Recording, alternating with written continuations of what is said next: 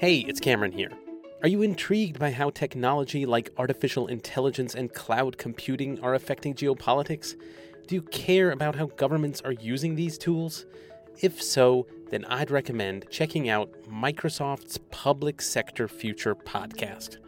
Head over to aka.ms slash public sector future to find all the episodes, or just search for Public Sector Future wherever you get your podcasts.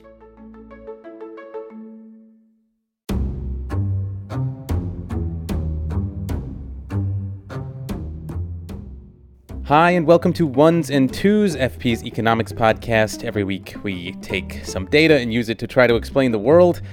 I am Cameron Abadi, FP's deputy editor, with you still in the suburbs of Washington, D.C. for one more week. After that, I will be back in Berlin, where Adam Tooze, FP's economics columnist and Columbia University professor, is right now, still for a little while. Hi, Adam. Hi, Cam. So, our data point this week is 0.8. That is in 0.8%, which is the increase in the GDP of China in the second quarter of this year compared to the first quarter. For some Western countries, that would mark a pretty good success. For China, it's a disappointment. And together with some other data, including over 20% unemployment for youth, slowing exports, etc. It all makes for a portrait of a country that seems not to have recovered from the pandemic in the way that many people expected. So, yeah, we thought we'd dig into this slowdown in China and what exactly it amounts to. It's all part of our informal series uh, this month in August of country segments. We're touring the world in the next couple weeks. So, yeah, stick with us for the rest of the month. But yeah, back to China. So, Adam, you know, when it comes to this slowdown, I'm curious which of the kind of economic shocks, of which there seem to be several, seem to be playing the biggest role in this slowdown in China. I mean, is it the direct effects of the pandemic response? Obviously, we've all heard about zero COVID, this kind of radical halt to the economy in China. Is it kind of the effects of that that are still making a mark? Is it Xi Jinping's kind of general assertion of control over the country and the private sector. You know, he has obviously been a unparalleled, or in, in recent times, a leader of China and has asserted control over the country. Or is it really shifts in Western economic policy towards China? Obviously, even just this past week, we had the United States imposing new investment controls in terms of Western investments in China. So, yeah, which of these kind of economic shifts is playing the biggest role? Yeah, I mean, I think it makes sense, at least you know, on the face of it, to look for a, a shock like this, um, to, to, to try and um, diagnose the, the cocktail of influences, because the turnaround in the China narrative has been so dramatic. Um, I mean, in 2020, 2021, the Chinese were looking as though they'd mastered the COVID crisis much better than anyone in the West and um, and all of a sudden now in 20 really from the summer of 2022 onwards um, things have really kind of fallen apart and so it does cause one to ask well what could have been the the trigger um, the latest round of American measures against China is is the latest in a in a long series that goes back to the Trump administration, which started with the pursuit, for instance, of Huawei, um, which though it's just one company, is a very very big company. Um, it was China's champion in the telecom sector, champion of 5G worldwide, uh, one of the biggest R&D spenders in the world, now laboring under tens of billions of dollars in losses annually in its cell phone business, once you know its flagship business, struggling to to replace technological components, having to up the ante in terms of research, so incurring even greater costs. So all of this really hurts, and the the measures which have been adopted now with regard to um, American investment in China are also very significant. Um, in in part, I think piling on to what was already a very uh, negative trend. The U.S. Uh, foreign direct investment in China hit a 20-year low last year at 8. only 8.2 billion. So 20-year low. We're really talking about an absolute collapse. If you look across the board for foreign direct investment, China has suffered a huge hit.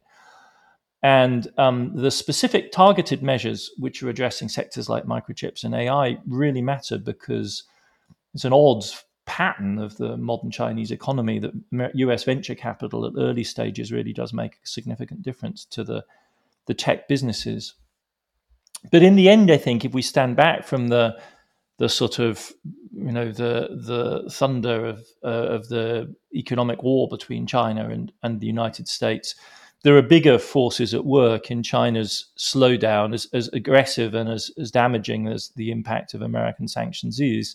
I think we do have to look at the pandemic. And here, here I think there's also, as it were, a degree of relief, perhaps, in the analysis of China, in that it's early days. I mean, precisely because, you know, less than 12 months ago, the Chinese were still actively pursuing a, a really draconian net zero policy towards for, for, which there's really no direct equivalent in in the West. The kind of the kind of lockdowns that were imposed. Um, it, it's not surprising, perhaps, that the recovery is taking its taking its time. I mean, all of this is a little overshadowed in the chronology of the US, for instance, by the drama of the end of the Trump presidency and then the second phase and then the incredible rollout of vaccines in 2021. I think China does deserve some degree of of patience. Um, there are certain elements of the Chinese economy, notably its service sector, which are rebounding actually quite well, unsurprisingly, because the Chinese like to eat out. And you weren't able to do that. And now they're doing it in droves. Um, the tourist season is on them. The summer has been a, an exceptionally hot one. So I think there's some compensating news there.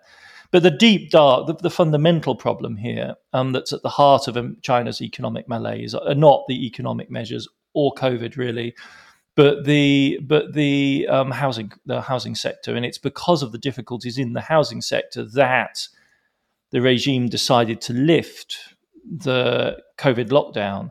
And what we're talking about here is we, we've talked we've spoken about it before uh, on the on the podcast on the show is a deliberate effort beginning really in the late summer of 2020 when the regime was really feeling very boisterous and, and self confident to stop in its tracks the largest single housing construction. I mean, to call it a bubble, I think really under, underestimates the scale of this. It's like a half a billion people were moved into the cities over the space of a generation. It's the largest single drama of wealth creation the world has ever seen. And the regime in 2020, 21, 21 set about stopping it in its tracks. They introduced a series of credit regulations, which we would call macroprudential in the West, but were, in a sense, anything other than prudent. They were kind of breakneck policy of stopping the the boom in its tracks. They they they essentially bankrupted one of the largest private developers, Evergrande, and they're still working through that. And now it seems as though Country Garden, which up to this point has been treated as the most reputable of the Chinese developers, is at risk too. And these are effectively things like banks. So, what they do is they take deposits from customers, hundreds of thousands of families that sign up to buy an apartment. Then, when they've got enough of those signed up, they start building these giant modern housing projects, which they specialize in.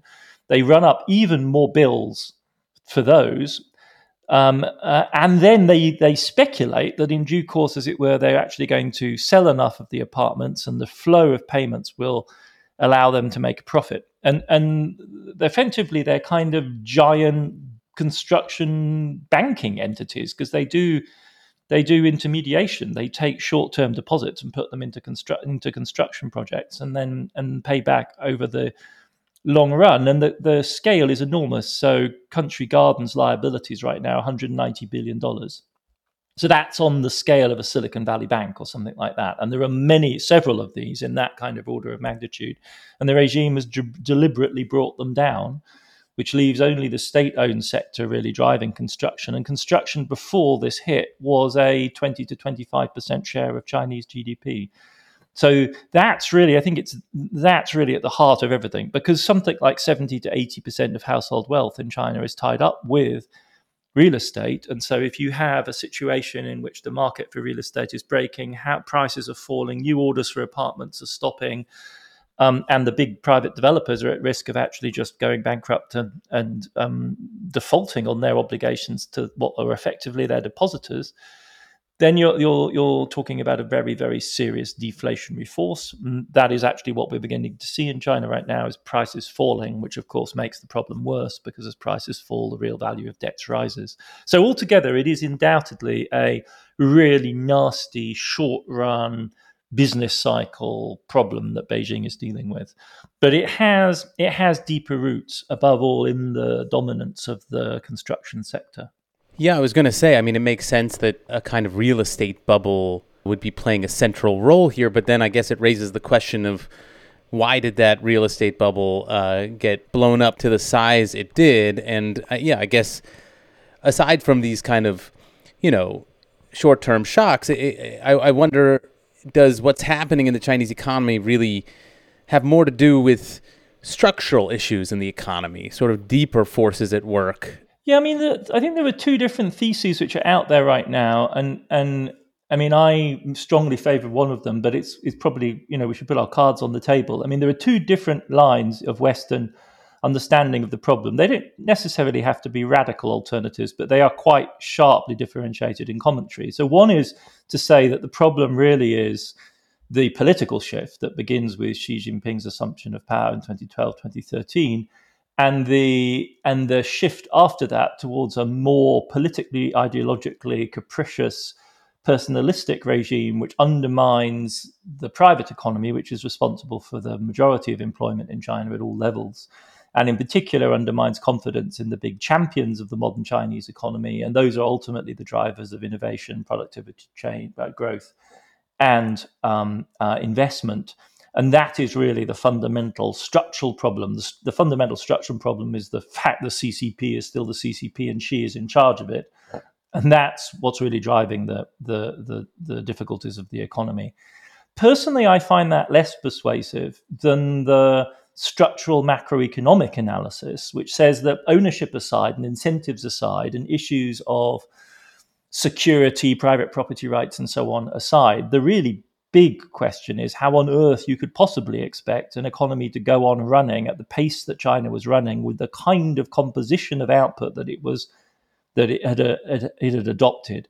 You cannot, after all, repeatedly urbanize hundreds of millions of people, which is what the growth, the Chinese growth miracle was based on and the consequences of that are visible you know f- really from outer space actually quite literally you can see it from space the, the level of construction that's gone on and, and the way in which it shifted Chinese GDP uh, and, and the composition of Chinese GDP. And it's useful here to make a contrast with the US. So the US economy is a 22 to 23 trillion dollar lump or not lump it's a it's a vast churning flow of 22 to 23 trillion dollars of goods and services that are paid for with dollars. And 70% of that flow is essentially animated by household spending right? So 70 70% of 22 trillion is is is is is driven by by the household sector so, roughly speaking, you know, $15 trillion worth of activity driven by private American households. The Chinese economy is smaller than the US. Well, not by a huge amount. It's in the 17 to 18 trillion dollar ballpark. This is not purchasing power parity. This is in current current exchange rates. But of that, barely more than 35%, so the half the share of in the United States is driven by consumption by household spending. And whereas in the United States, investment accounts for only 20% of that $22 trillion of activity. In China, of the 17 to 18 trillion dollars of activity that's going on, 45% is accounted for by investment. So we have two relatively, you know, we have the kind of big brother, little brother kind of economies. They're, they're roughly in the same ballpark, 17 to 18 trillion versus 22 to 23. But the composition of these two economies is, is fundamentally fundamentally different. One is overwhelmingly private consumption with a little bit of investment, and the other one is overwhelmingly investment with a little bit of private consumption. And, and that's really the, the fundamental difficulty of the Chinese economy. That composition of output has served it extremely well up to this point. It has produced a gigantic growth engine, a gigantic investment centered economy. If you actually do the math, the volume of investment in China allowing for the fact that it's such a bigger share of a slightly smaller economy is twice the size of the investment economy in the United States. When we ask questions like why are the Chinese able to build high speed rail, it's because they built a lot of them. So they've got really good at it. Right now in renewable energy, the Chinese are out investing America, despite Inflation Reduction Act and the Biden administration, at a pace of five to one. Five to one in photovoltaics and onshore wind, right? America isn't even off to the races on, on, on, on offshore wind. So the Chinese have got this giant industrial complex that is built for investment. And the question really is, is how would households and why would households put up with this? Because what this means is it's all bread tomorrow and jam tomorrow and not jam now. And the answer, of course, is they don't have any say in the matter, right? It's an authoritarian regime which has productivist investment driven priorities and in which private citizens and households have really have very, very little leverage over the system. So the entire thing is rigged to generate this pattern. The currency is undervalued famously, so imports are overpriced. Relative to wages, the standard of living is lower than it would be in the West because the currency is pegged at an undervalued rate, which then enables them to run very large trade surpluses. They get very low interest on savings, so they are financially repressed, which means that as the Chinese in, engage in huge amounts of saving, they get very little return for it. And there's absolutely minimal social spending. And so the economy is locked in this kind of permanent austerity, permanent growth fixated austerity. It's not Western style austerity because that generally comes with low spending and low investment. It's a investment centered austere kind of model, relatively speaking. You go to somewhere like Shanghai or Beijing, of course, it doesn't look austere because the growth has been so spectacular. There's very great inequality, and so there's some very high end consumption going on. And we've spoken about this as well. High end Chinese consumers drive the global luxury business. But nevertheless, relative to the scale of their economy, um, consumption and household income and real disposable income are much lower than we would expect by Western standards. And shifting out of that is really the structural problem facing the regime. Okay, we're going to take a short break here and come back to continue talking about China.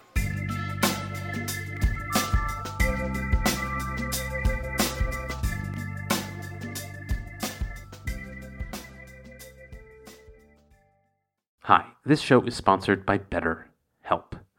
So there's something I've been meaning to get off my chest, and it has to do with uh, Little League. My son is on a uh, Little League baseball team here in Berlin, and the coach is. He's great. He's extremely devoted to the games, the practices.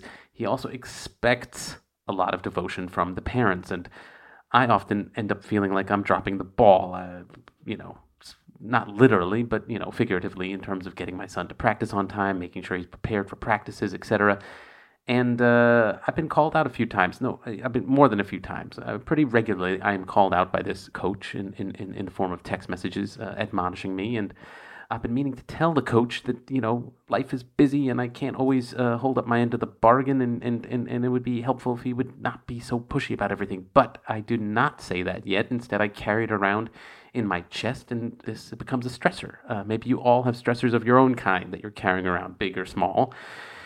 What we all should know is that if we keep these stressors bottled up, it can start to affect us negatively in all sorts of ways. And that is where therapy comes in. Therapy can be a safe space to get things off your chest. You can figure out uh, how to work through whatever it is that's weighing you down. And that's just skimming the surface of what therapy can do. And it isn't just for those who have experienced major trauma, it's for everyone, whether you have a baseball coach in your life you've been meaning to talk to, or another loved one.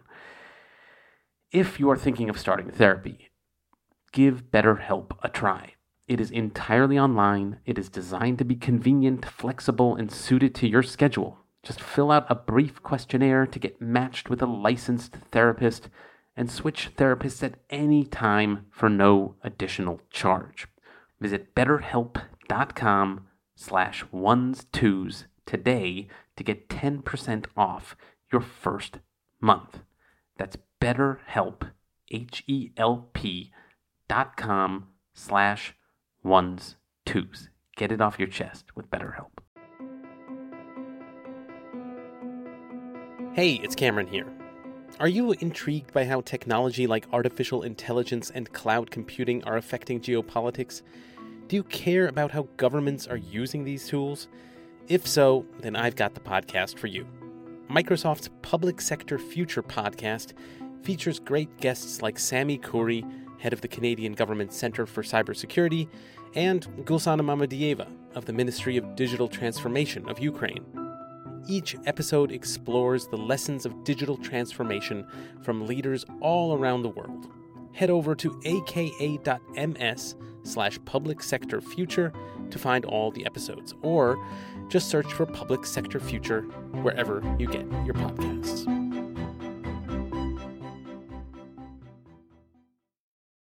We're back talking about China's economy, specifically its slowdown, a topic I imagine we'll be coming back to a lot in the coming year or so, I suspect. So, what exactly then are China's concrete options for increasing consumption, for increasing demand in the economy? You know, one encounters this discussion in the literature. If you delve into reading about the Chinese economy, it won't take long before, yeah, you hear about this growth model that you're describing, which is investment based in terms of its growth model. And yeah, there is a discussion about the need to shift to a more consumption based system. But what exactly are the deeper political, economic hurdles to actually making that shift happen? I mean, they're pretty large, and, and it's difficult, I think, to avoid the impression that quite a lot of the time, this Western critique of China is another version. It's kind of an economic version of a political critique. I mean, essentially, what we're saying is we want households to be empowered. You know, in other words, we'd like them to have political voice. In other words, we'd like them to be, you know, in a more liberal, open political system in which they would express that. They could maybe organize trade unions to resist the exploitative demands of both the political regime and employers. And you know, clearly, none of that's happening anytime soon. On the contrary, the regime is quite repressive. I mean, more than quite. The regime is determinedly and assertively and, and is making greater and greater investments all the time in maintaining its grip. So then the question turns to sort of top-down technocratic options the regime might have to, from the top down, if you like, um, engender a shift to a growth pattern that would be more sustainable. And and the, the there are many many opportunities for doing that. Um, the question is, how would a regime that is politically tied to this investment model ever persuade itself it needs to make that break when, for instance, it's also battling the United States in a global war you know, for preeminence at least in, or global struggle for preeminence at least in, in East Asia. But if you take a purely economic approach and ask yourself, what could Beijing do? Well, one thing it could do is it could enormously increase the social welfare sector. And then we don't just mean spending; we mean what the money would might be spent on. I mean, China, despite being a um, notionally a you know a communist society, a society ruled by a communist party with a commitment to spreading affluence.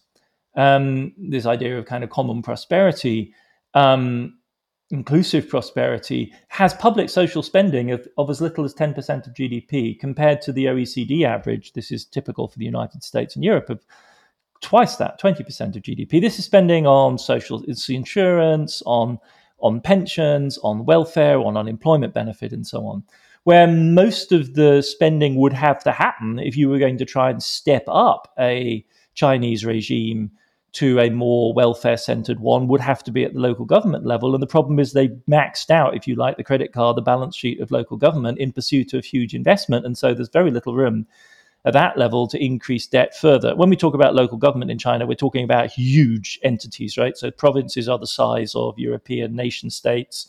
Cities in China have no equal anywhere outside East Asia. There's nowhere in Western Europe or the United States which comes close to these giant megalopolises that they've built. So when we say local government, we're talking about huge entities, but they're maxed out. So then the question is, could you go, you know, could you go up the chain to Beijing, which would certainly be an option. Beijing has a lower debt to GDP ratio, but that will be in a sense a further debt driven model of growth and debt. The overall debt level in China is at advanced economy levels for a society which is still at a relatively modest level. So that doesn't seem attractive. So one route to go would be taxation.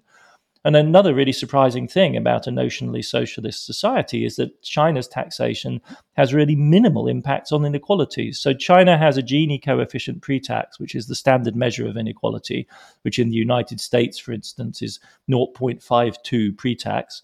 China's inequality is 0.44 by that measure, so pretty extreme. But what's even more remarkable is that after tax, China's inequality as measured by the Gini index is 0.43, whereas US inequality has fallen or been reduced to a lower level to 0.39. So after taxation, the United States is currently a more equal society than China by measured by, as measured by the Gini coefficient. In Sweden, which starts out with a very similar pre-tax inequality pattern to China, 0.44, the taxes are so effective, the tax system is so effective that it reduces that index to 0.29. We'll talk much more about Sweden in a podcast to come.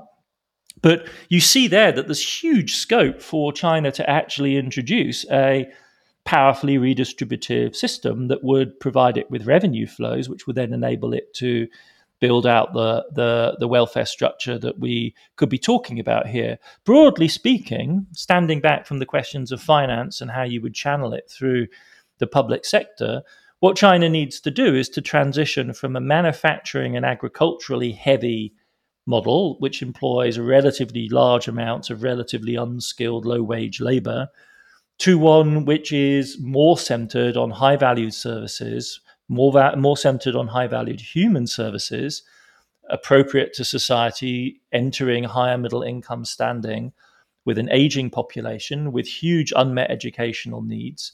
And center, as it were, and create that as the as the new growth hub, and, and that's a you know, saying that is easier than doing it. And it's in fact a problem afflicting almost all advanced societies in various ways.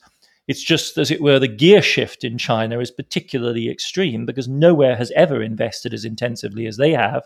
And nowhere now faces the problem of transitioning 1.4 billion used to economic success to a new model of transition that um, that no one really has successfully modelled. Certainly not scale. There are individual European countries you could quote the Denmarks and the Netherlands of this world, but they're literally the size of one Chinese one Chinese middle-sized city. In the case of Denmark, doesn't even rank amongst the top tier. So they're very small local initiatives of a type that China would need to roll out on a gigantic scale.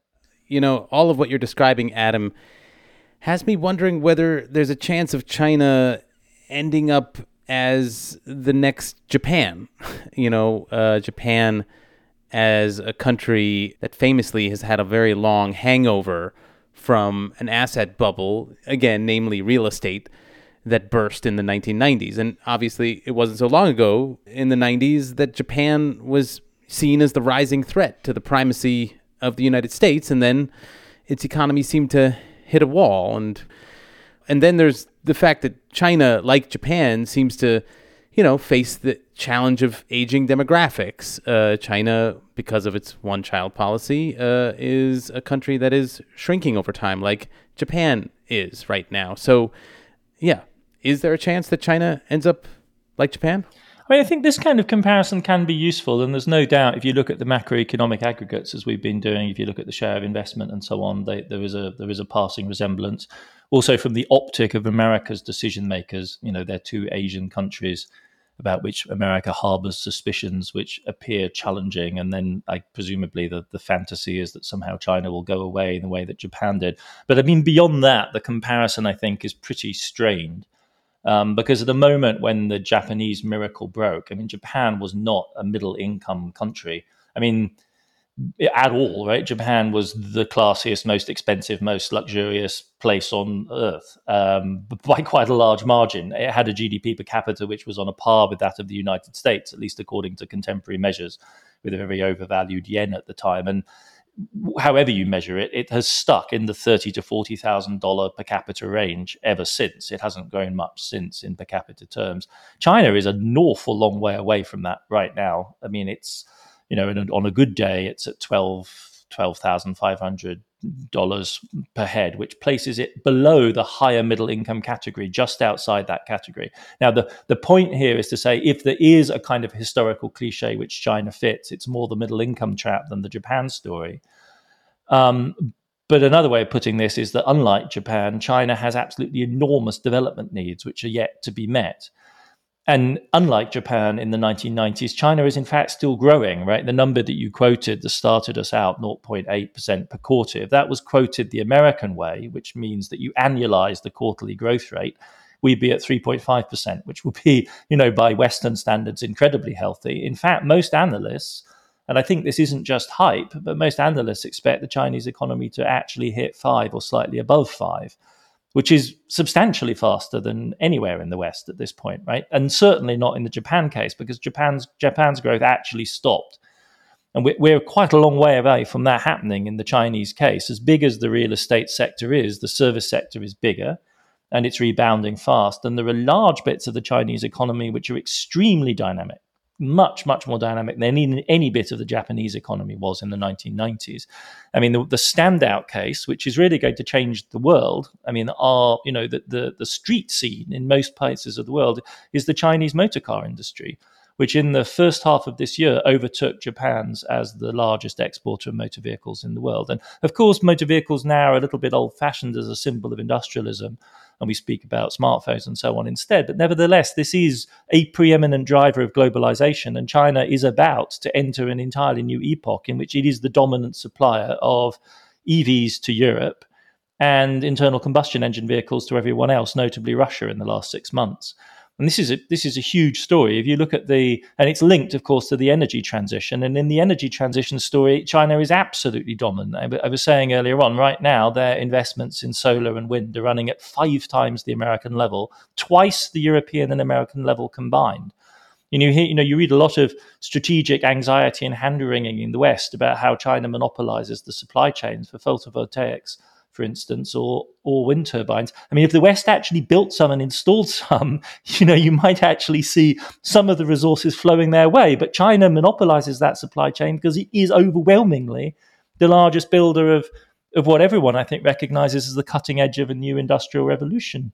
So the Chinese economy is a long way from being done, I think, in terms of its growth prospects. That doesn't mean Beijing will necessarily be able to realize them. And if it gets stuck in what is called a balance sheet recession, with huge overhangs of debt being dramatized and leveraged in their impact by falling prices, then of course that's very bad for growth.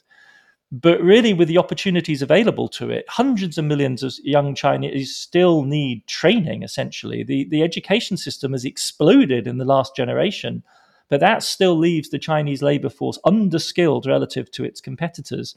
So the question of labor quality is far, far more pressing and also far more easy to address than the, the problem of labor aging um, which is the one that's normally cited, right? China is perfectly capable of stretching the retirement age and, and upgrading the skills of its of older labor force if it can develop the creativity and policy making to do that.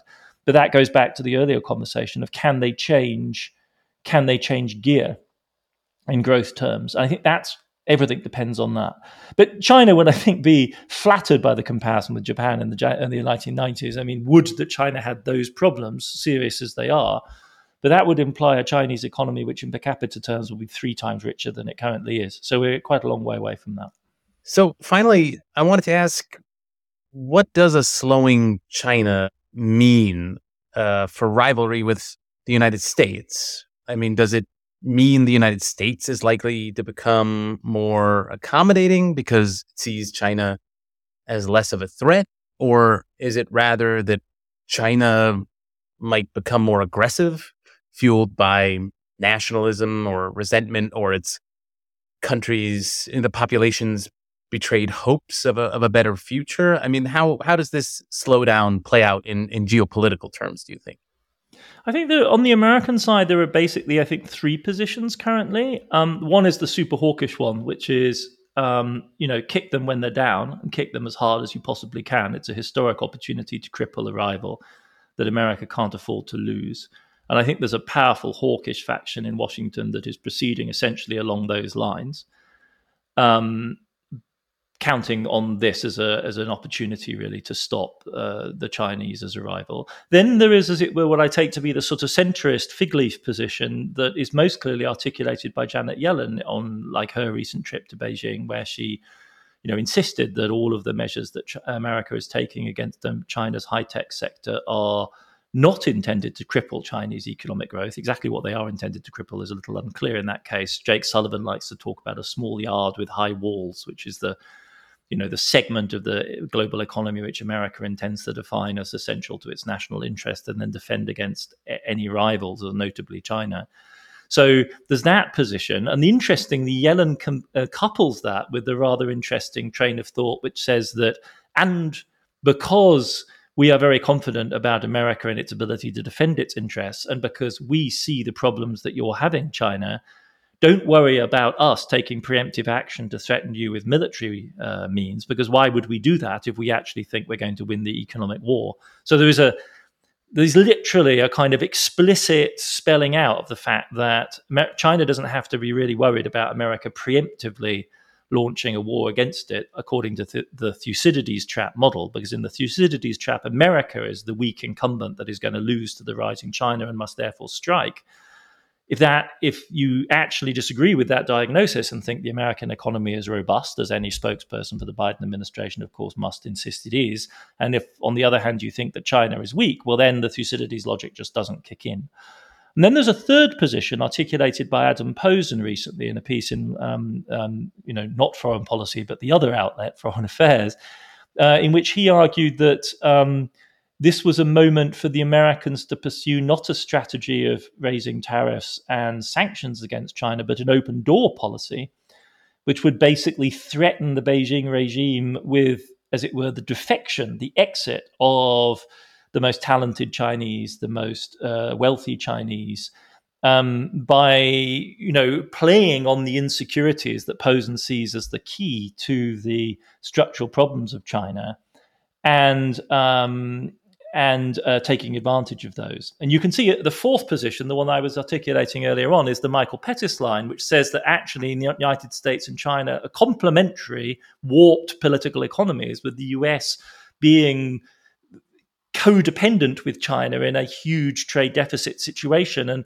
Pettis's vision would imply the possibility of either cooperative or antagonistic and yet effectively functional recoupling or reconfiguration of the relationship between China and the United States. It's not an explicitly strategic vision in the way in which the other three are. But those are the options on, at play right now in in the United States. Overtly hawkish, a if you like, um, centrist kind of uh, uh, uh, uh, moderating an effort to avoid the conflict, and a aggressive open door policy, which is would be the Adam Posen position. I think on the Chinese side, it's uh, in this respect, as in so many other respects, very difficult to gauge um, what's going on. Um, the very least one can say is that one of the risks, and I think this is implicit in the Posen position, one of the risks involved, entailed in taking the aggressive line that America is, is that were things to go wrong in China, um, it would be incredibly easy for political entrepreneurs to blame the United States for the damage that ensues. Um, and we're basically setting that up. And in the case of a player like Huawei, with some reason, I mean, it's hard to deny that America basically launched a series, not just one, but a series of surgical strikes on China's champion. And they quite reasonably invoked, you know, economic warfare, indeed, just the images of World War II to describe their situation. That's that's a bad look if what you're interested in is some kind of detente or some kind of Jan- Janet Yellen position. That just basically looks implausible. And Janet Yellen's trip was not very well received in the nationalist media in China that immediately pilloried all of the Chinese economists, notably a group of women economists she had lunch with, for consorting with the enemy. Um, it's too obvious.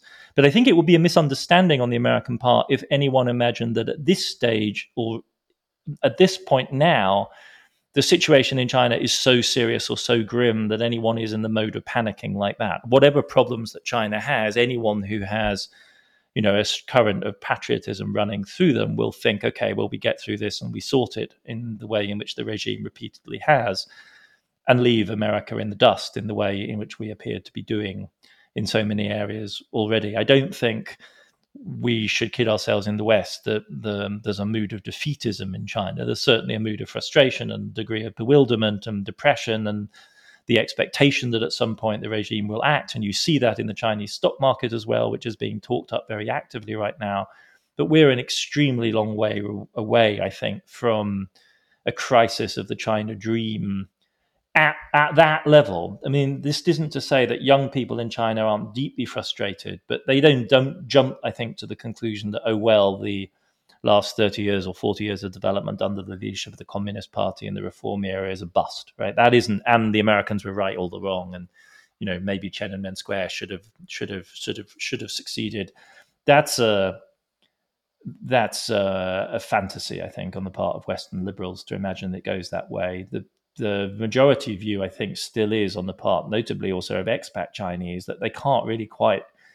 It's hard, in fact, to justify to themselves being outside the country, which is in the midst of what is still quite reasonably seen as a world historic transformation. And any Chinese person living outside the country is missing out in you know the whole drama of that, warts and all, including this rather difficult phase they're going through right now.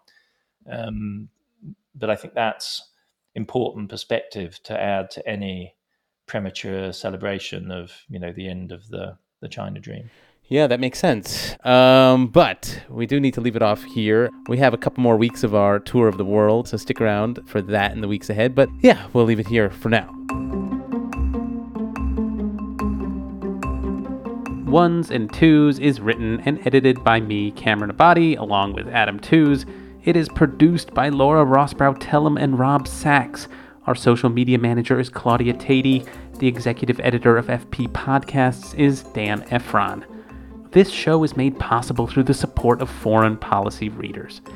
If you're interested not just in Adam Tooze, but news and analysis from around the world, consider subscribing. Ones and twos listeners even get a 15% discount. Just go to foreignpolicy.com slash subscribe and use the promo code TOOZE at checkout. That is T O O Z E. And listeners, as always, we love hearing your feedback. You can send us voice messages on the Ones and Twos homepage on foreignpolicy.com, or you can email us podcasts at foreignpolicy.com or tweet us. That's at Ones and Twos Pod. Thanks very much for listening, and we will see you back in your feed next week.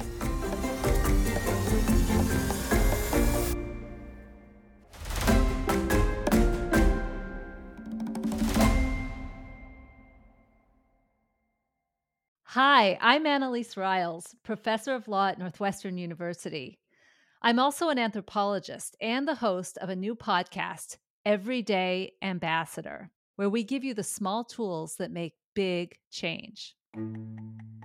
The idea for this show has been a long time in the making. I actually remember the exact day I started thinking about it. It was March 11th, 2011.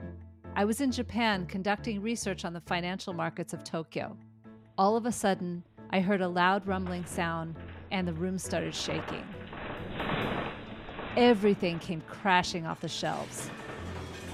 I looked out the window and I could see the skyscrapers swaying so much that they looked like they would touch. And then the sirens started going off. A tsunami was on the way. These were the harbingers of one of Japan's worst ever disasters the meltdown of the Fukushima nuclear power plant. The Japanese government now says two reactors are in partial meltdown and four more are at risk. The meltdown completely turned Japan on its head. I saw hundreds of stunned office workers covered in dust walking down empty train tracks to get from the city to their homes in the suburbs. Electricity was out, internet, cell phones. Supplies flew off the shelves of stores. Geiger counters became an in demand item, which is never a good thing.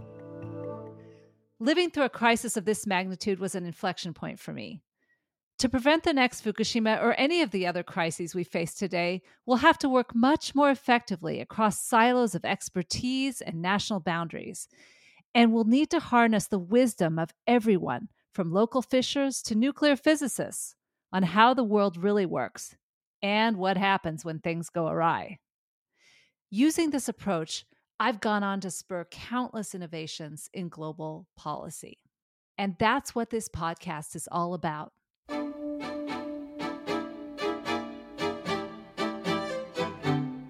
Everyday Ambassador peels back the curtains of high stakes leadership and gives everyone backstage access to the most powerful methods of diplomacy. In each episode, we'll break things down into deceptively simple moves that everyone can make to help build a more peaceful and sustainable world. Like giving a gift. You want to make it tasteful, you want to make it thoughtful. You thought about the other individual, you thought about what their likes and dislikes are. Or creating a fiction. Taking on a fictional scenario and a role outside of the one that you occupy in your day to day life allows you to think through what you would like to have done differently. Or just taking the time to have fun. Trying to see this as more so building long term relationships that are going to be helpful uh, down the line when negotiations are a bit harder, as all negotiations are. Each week, you'll hear surprising stories which reveal the moves you can make to change the status quo, to find ways to connect and move things forward. So join me and become an everyday ambassador, coming to you this spring on Apple, Spotify, or wherever you like to listen.